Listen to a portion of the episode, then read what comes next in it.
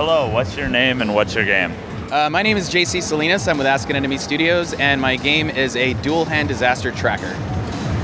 So I noticed um, you had uh, it's basically the game split into two screens, and Yeah. you're kind of playing two games at once that are linked together. Um, was it always a horizontal split? Yes, absolutely. Um, the reason I did that is because I've played games like Ibb Ibb and Obb and Brothers, and I love those games. The only thing is, like, uh, the problem I have is when those uh, characters cross each other's paths, you tend to lose control of which one you're. It's a slight, you know, for a couple of seconds or whatever, but it becomes frustrating.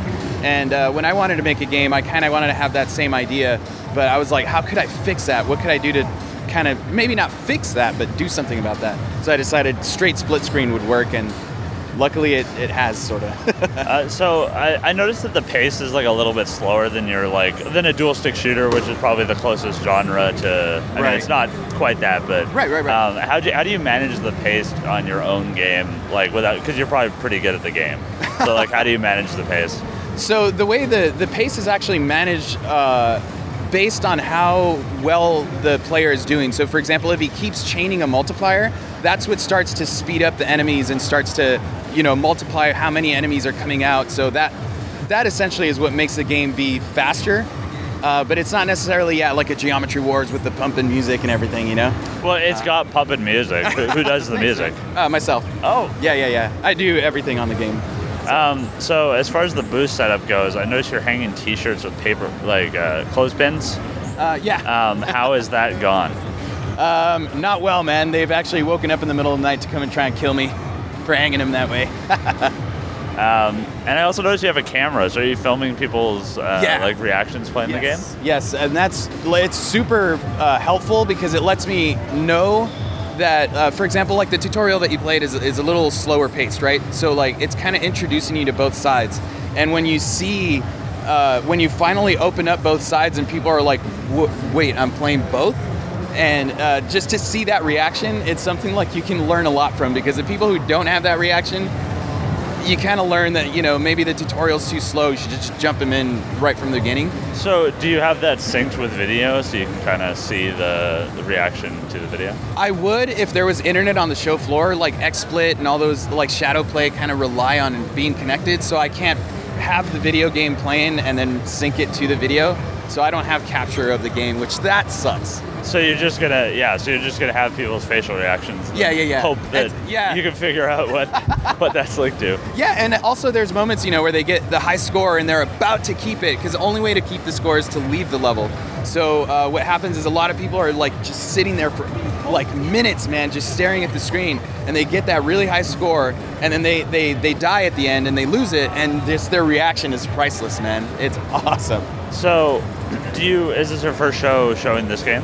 Um, yes, first actual proper show. I've shown it like at IndieCade and stuff, but like for little two-hour trunks due to like uh, exchange and stuff like that. Um, so, uh, what was the thing that broke right before coming to PAX? The thing that broke? Oh, uh, I don't know if I could talk about that, but I will say that all it all it was was uh, not having internet on the show floor is a big pain in the ass. Yeah, that that's all I can say about that. I wish I could expand, dude, because man, it was scary shit.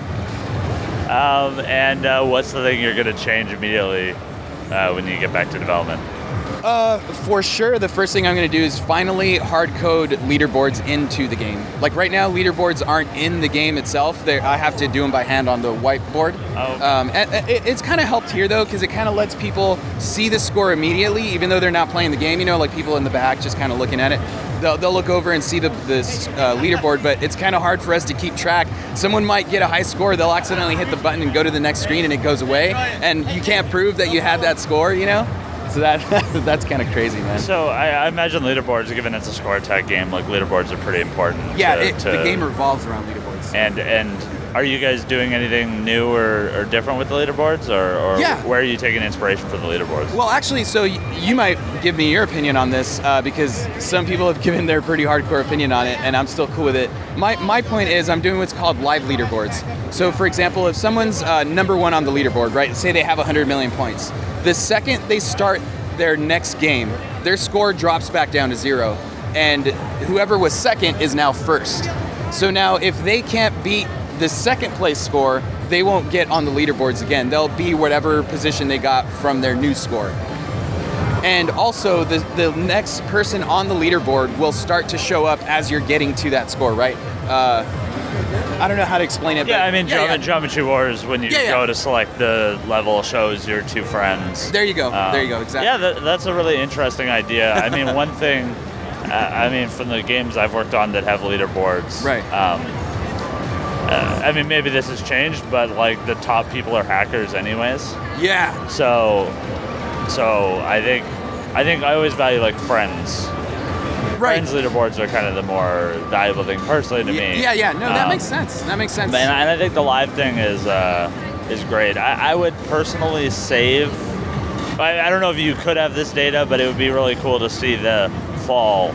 Like if you went to the leaderboards Yeah. and you saw like, oh, the first guy like he like since the last time I played, he dropped.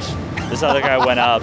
Like kind of seeing that shuffle might be cool. Cause, yeah, yeah, yeah. Because Absolutely. you're probably gonna like the way that leaderboard system seems like it's gonna be building like rivalries.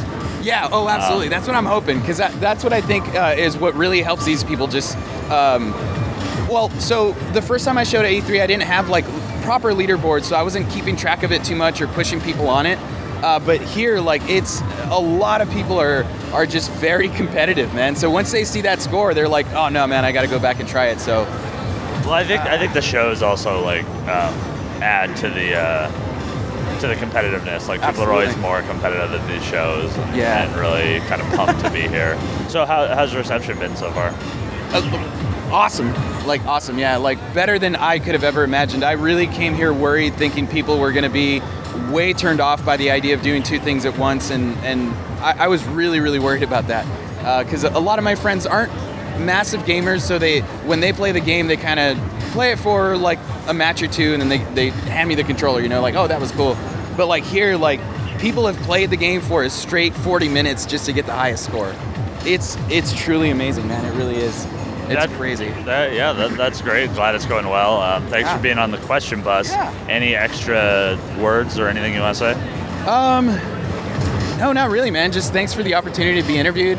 Any Uh, Twitter accounts or anything? Oh yeah, um, Ask an Enemy on Twitter, uh, Ask an Enemy Studios for the website, or you could also go to duelhanddisaster.com and that'll take you to the game dev blog. But that's all on Ask an Enemy Studios, so that's the main main website. Okay. Well, thank you and have a good rest of the show. Thank you, Kier.